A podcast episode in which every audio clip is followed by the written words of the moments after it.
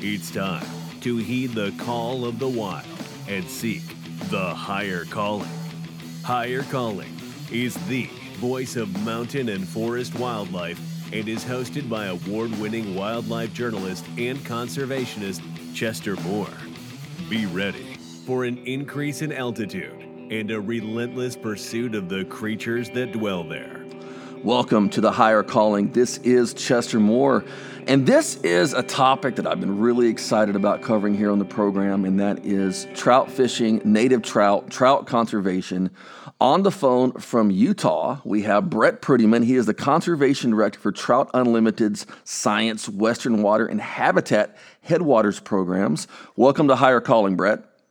Hey, thanks for having me. I really appreciate it. I'm excited to be here. Well, you know, in the age of uh, a new term we've all learned, social distancing, I can't think of maybe a better way to distance myself from the social structure than to find some beautiful stream somewhere and take an ultralight spinning uh, combo or a fly rod and seek trout. I mean, that seems like good social distancing practice to me. Absolutely. You look at all the memes that everybody's got on their social media right now, and it's like I've been practicing social distancing for years. You know. Yeah, exactly. so, it's funny so, though because yeah, I talked to right. I talked to someone in Montana who said there was actually some streams they were having to like have officials stop by and say, "Hey guys, get a little further apart. There were so many people hitting the trout streams." Well, that's definitely you know a concern. There's there's places where it isn't social distancing, and that's really sad in a lot of ways, right? Sure. But um, but it's it's true, and so and that's actually kind of um, what the the programs that we want to talk about today really encourage is is kind of spreading your wings and finding new waters. Yeah, and you know pursuing native species, you're often going to um, places that you wouldn't usually go to, and that's kind of what the ideas of these um, these trout slams are all about. Is is to to you know pursue a new species and, and, explore the places that they live. As we all know, trout live in, in beautiful places. So um, it's just you know like well the bottom line is it's just another excuse to go fishing right and there's nothing wrong with that and we could definitely use that in our in our world right now i got to ne- yes. connected with you through therese thompson from the western native trout initiative and uh, i learned about the utah cutthroat slam which is yeah. an incredible i've been checking out the website i'm kind of obsessed about this now uh, yeah. so can you tell our listeners all about the utah cutthroat slam well, I guess you know there's a long story and a short story. I'll try to maybe do a combination of them. That'll um, work. Uh, I before I joined Trout Unlimited about five years ago, I was the outdoors writer at the Salt Lake Tribune, mm-hmm. and I had always eyed um, the Wyoming Cut Slam, um, which has been around for more than 20 years now, as something that I thought Utah should do. Um, and so I kept, um, you know, kind of poking the Utah Division of Wildlife to do something uh, similar to it, and I'll explain that here in a second. Um, they kept saying that they, you know, that it just didn't work at that time, and and um, and you know, I kept saying, why not? You know, you got to figure this out. Uh, it's, it's doing great in Wyoming, and eventually they, you know, when I left uh, the paper, uh, they said, you know, um, okay, now you can help us make this happen. So I I did, and with Trout Unlimited, we um, it was the it's the first time that a, a nonprofit has partnered with the state wildlife agency to do uh, a slam like this, and I, am really excited about how it's gone. We we used the basis of the Wyoming Cut Slam, which was catch four native species, mm-hmm. uh, cutthroat, the only native trout to the west.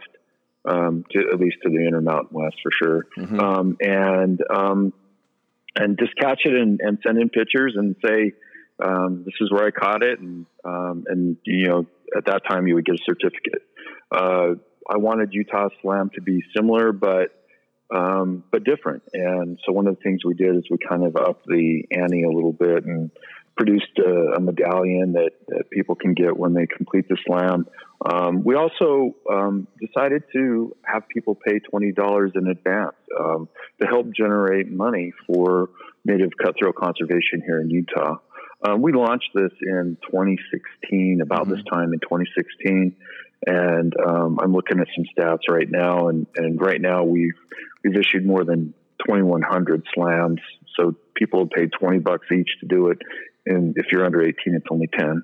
Um, and we've raised more than forty thousand dollars um, for conservation projects. Now, in in the you know in the world of conservation, that's not a lot of money, but that's money that wasn't there before.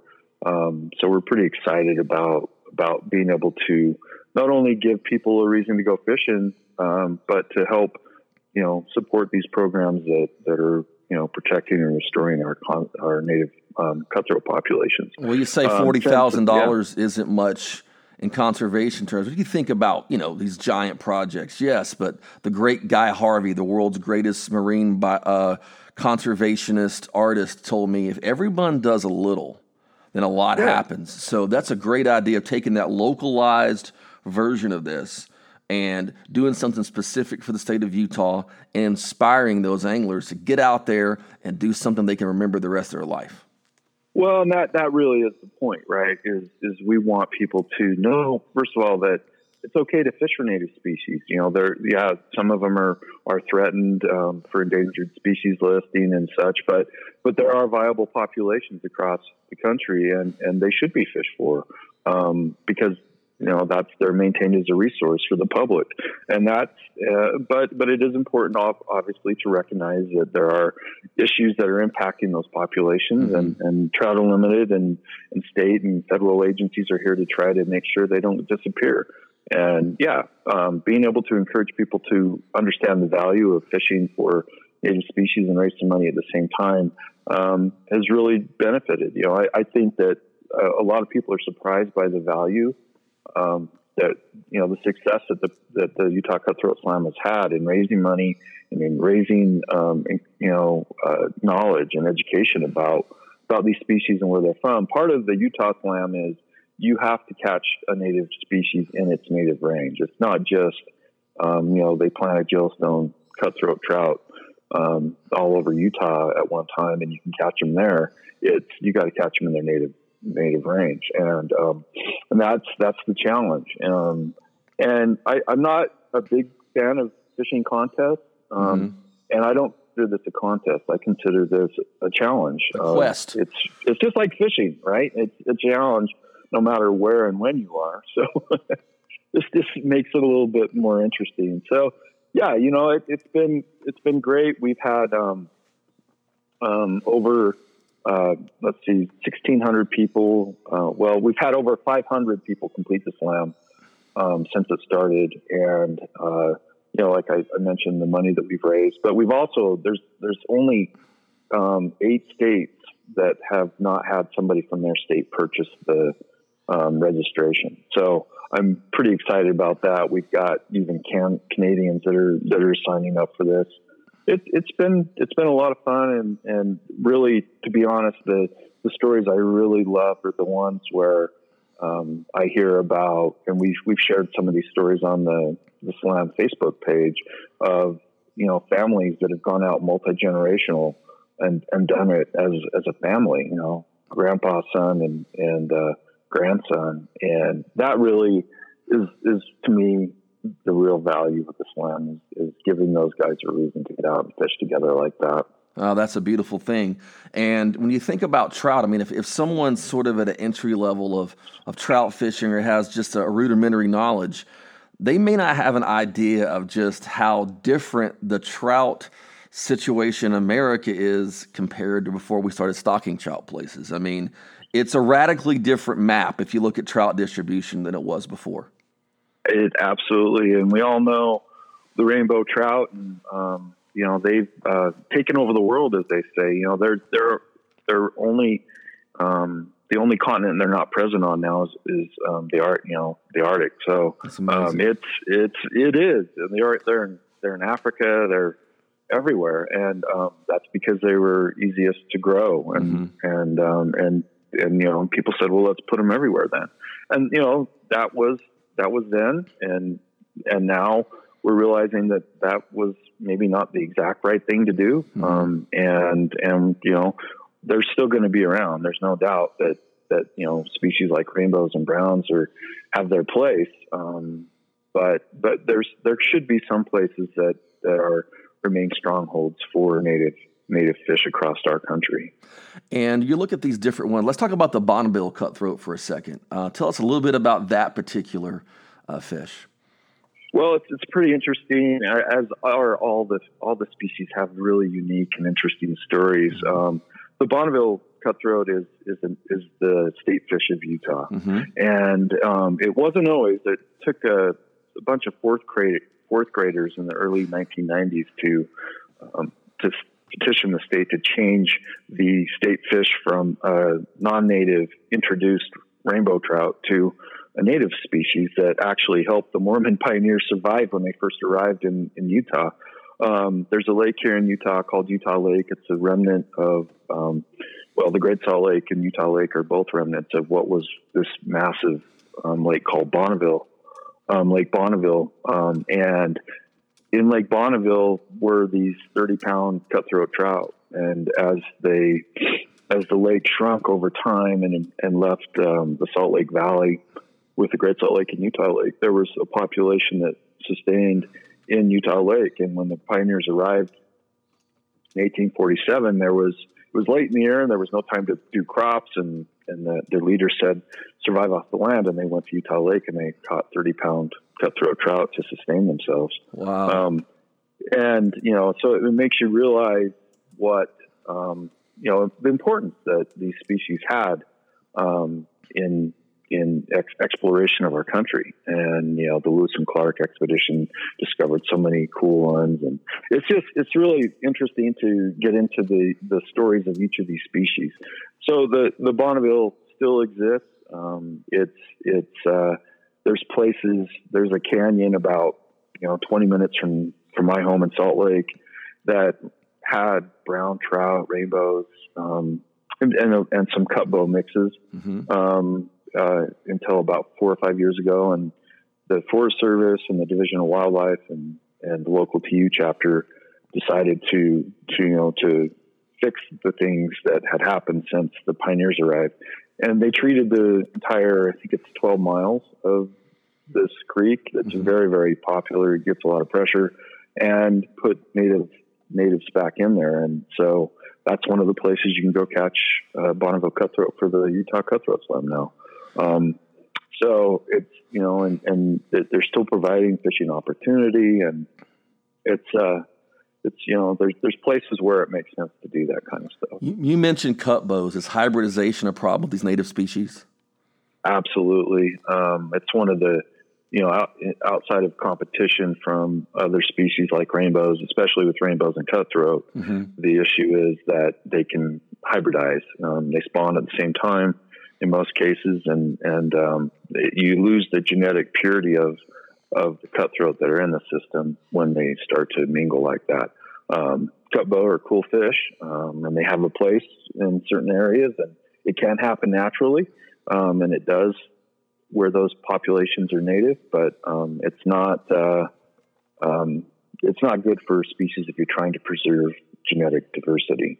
For sure, we have a similar problem in Texas with our native Guadalupe bass, which is yes. only which is only native to like you know about six drainages, major drainages in the Texas Hill Country. Well, there was some smallmouth stocked in some of those, and they're not native, mm-hmm. and so there's hybridization and things going on with that genetic integrity. So let's kind of move on a second. I want to I want to hit all four of these guys. Talk about the Colorado River cutthroat, which I think is a very very beautiful fish, by the way.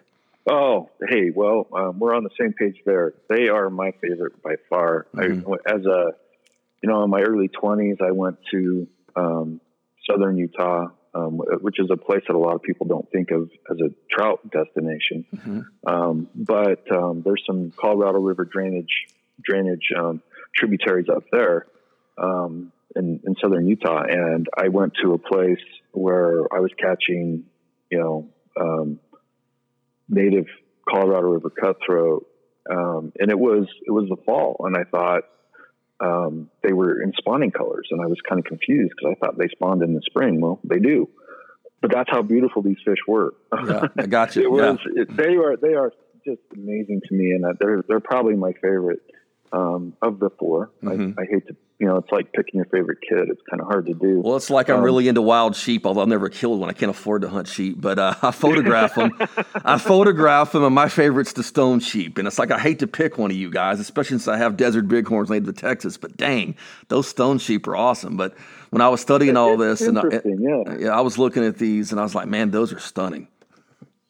And it's interesting how I think that's kind of the other beauty part of this is that that people each have their own, and there's different reasons why they have their own. It could be the first fish they caught with their grandpa who passed away, you know, sure. eventually, and yeah. and um, or it's it's you know um, me that realization of being in this amazingly beautiful place and catching these fish that originated in that area. I just it's just powerful stuff, and so each person kind of has their own favorite. You know, I know the Snake River Fine Spotted um, up in um, Wyoming is is one of my other favorites, just because they're just so stunning. You know, the the one that really got my attention a couple years ago when I caught them for the first time was a Lahontan cutthroat out of Pyramid Lake in Nevada. Mm-hmm. Those fish are really really cool, and again, it's a very similar story where they were thought to be almost extinct, and they showed up in some random place, and you know, right now through hatchery stuff through the tribe and, and, the feds, they've been able to, you know, get a great population going there. And everybody knows about pyramid and the giant fish. Um, very similar to Utah Lake in that sense. It's, you know, basically a terminal system that has had giant cutthroat in it. And there they have them again. So it's, it's all the stories about cutthroat are very cool. But the Colorado is, as you would imagine, any drainage of the Colorado is a native range of mm-hmm of the Colorado um, River cutthroat. Um, and they're primarily caught on the um, uh, eastern side of Utah, um, and and they're like you said, they're just so beautiful. Um, you just, I just can't get enough of those guys. You know, the Yellowstone cutthroat out of this bunch is probably the one that probably has the most national attention simply because Yellowstone National Park, that river drainage, and you see them out there more. Interestingly enough, I wrote a I wrote a blog at highercalling.net a few weeks ago about Texas native trout because we mm-hmm. used to have the Rio Grande cutthroat many, many, many years ago, um, according right. to documents. The only trout I've caught in Texas, other than rainbows that have been stocked, are uh, spotted sea trout. And I said, those aren't real yeah, trout. Yeah. yeah. yeah, those aren't real trout. But the Yellowstone cutthroat kind of looks like one in certain color phases, which is kind of funny. But uh, let's talk a little bit about that Yellowstone cutthroat. And uh, it's got probably a little bit bigger range than a couple of these other guys. Yeah, it really depends on, um, you know, the, that's a good question or a good point. I, I haven't thought about who has the biggest range. Mm-hmm. Um, in Utah, the Yellowstone cutthroat has a very, very limited range. Yeah. Um, it's it's the hardest one to get for the Utah cutthroat slam because it's it's kind of in the middle of nowhere, which you know I, I kind of like. Yeah, um, for sure. Um, but um, but as far as the you know the, the biggest population of Yellowstone cutthroat trout was in Yellowstone Lake, mm-hmm. um, and you know we I think most of us know about the issues that the illegally introduced lake trout brought to Yellowstone Lake yep. and that threat. Um, there's a there's a great movie that was part of the F3T fly fishing series tour uh, movie tour last year called The Return that that documents um, the efforts to try to cull the number of lake trout in Yellowstone Lake because it, at one time it was probably the largest. It, it not probably it was the most um, substantial stronghold of cutthroat trout in the world. Mm-hmm. Um, and the lake trout almost wiped them out. Um, and if, if, people had not stepped in and tried to um, remedy the situation, then they probably would have been, at least in Yellowstone Lake and the tributaries there. So, but this this video, the return, documents a Trout Unlimited volunteer from Wyoming, from who represented the Wyoming Trout Unlimited Council on the efforts to you know work on this lake trout issue, and um, the movie focuses on um, he and his daughter going into the headwaters of the Yellowstone and you know seeing if it was working because the the big um, migratory spawning cutthroat that were coming out of Yellowstone Lake had virtually stopped, mm-hmm. um, and there started to be some reports that they were showing back up and he went up there to check it out. And I, you know, I think I, I won't spoil anybody's, um, you know, outcome of the movie if, if I tell them that they found fish, and it is it's hugely rewarding um, for for this this individual who's spent so much of his time trying to make it happen, um, and then also um, just for cutthroat enthusiasts and and you know native species enthusiasts around the world to hear that that you know we we gave them a chance again. Um, so it's it's um, it, was one of my the favorite things that I've been involved with since I joined Trout Unlimited. You know what's interesting about this is, um, and I and I noticed this on the wildlife side of things. If you're from, let's say, um, Texas on east, I think we're used to things sort of being everywhere. You know, like for example, white-tailed deer are everywhere from most of Texas all the way to Maine. Um, right. But if you go out west, there are pockets of mule deer. There are pockets of whitetail. There are migrations right. and fish. You go like there's a lake. Okay, there's there's largemouth in it. There's largemouth yeah. in this river. There's smallmouth in this river. But when you go out west, I asked, I talked about the geographical distribution of Yellowstone trout, but just because the Yellowstone River flows a certain way, or just because the original native range was such, with trout doesn't necessarily mean that these native trout are going to be in that whole drainage. Yeah, it's it's there's a lot of geological issues that mm-hmm. that weigh into where these fish were able to get to, and so many of these populations were became distinct species of cutthroat because of geological events that mm-hmm. prevented them from, um, you know, so it, there's there's a species here in Utah and and Wyoming um, the, it's we, we we refer to it in the slams as the Bear River cutthroat. Mm-hmm. Um, it actually previously and it's still officially scientifically recognized as a strain of the Bonneville um, trout. Okay. Um, and basically through genetics, and this is the other crazy thing about about the cutthroat stuff and so many other species is, is if you dig deep enough genetically, you will find distinctions that maybe separate certain species from others.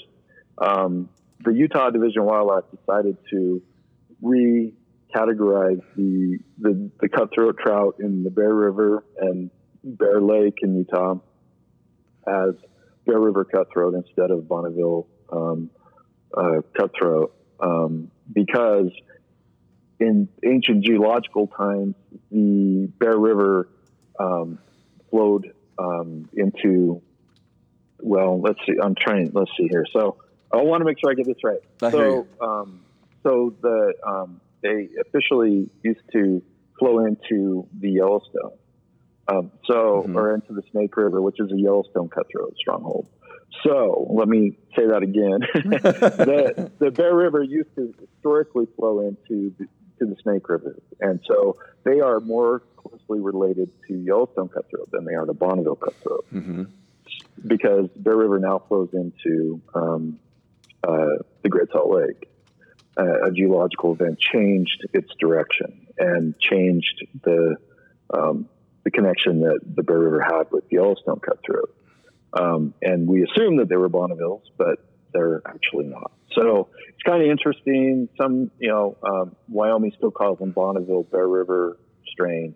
Um, and, you know, there's things like that that'll be sorted out. But um, that the Division Wildlife decided that they would be Bear Rivers instead. And you know, it's it's pretty interesting. And that again, that's one of those stories that that just happens. And, and this is how much of a, a geek I am when it comes to cutthroat and their distribution and their ranges. I, I, I wrote a blog once about um, cutthroat country, and um, I was driving to an event, and I I was driving over a pass, and I realized at the very top of the pass that I was leaving Bonneville Cutthroat range and heading into Colorado River um, cutthroat range. And it was this cool moment for me to kind of visualize. And I started thinking about that and how when I look at maps, you know, you, I see I see distribution of native species. Of Dude, I'm I'm the same way with all the wildlife and fisheries I'm into. So like I remember uh, if you I live in the easternmost city in Texas, in Orange, in Louisiana border. So, right. uh, and Texas is a gigantic state. So, if yeah. you go, I was going out to do a, um, uh, with one of the kids we work with in our nonprofit, a desert bighorn capture out with Texas Parks and Wildlife, 11 and a half hours to the west, right?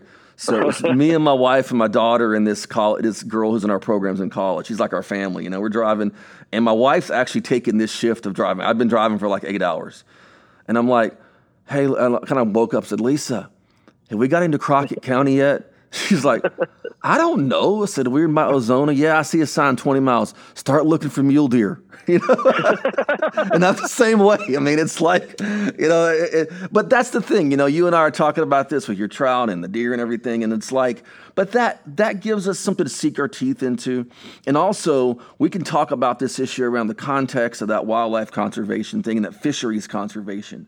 And that's kind of where I want to bring this. I mean, we have this wonderful range and distribution, but let's say someone out there takes this slam up, or they talk about the Western Native Trout Initiative, they go for that whole thing. What can they do as an individual to promote and help sustain native trout conservation, also just stream and fishery conservation? What are some steps someone can take to make that happen?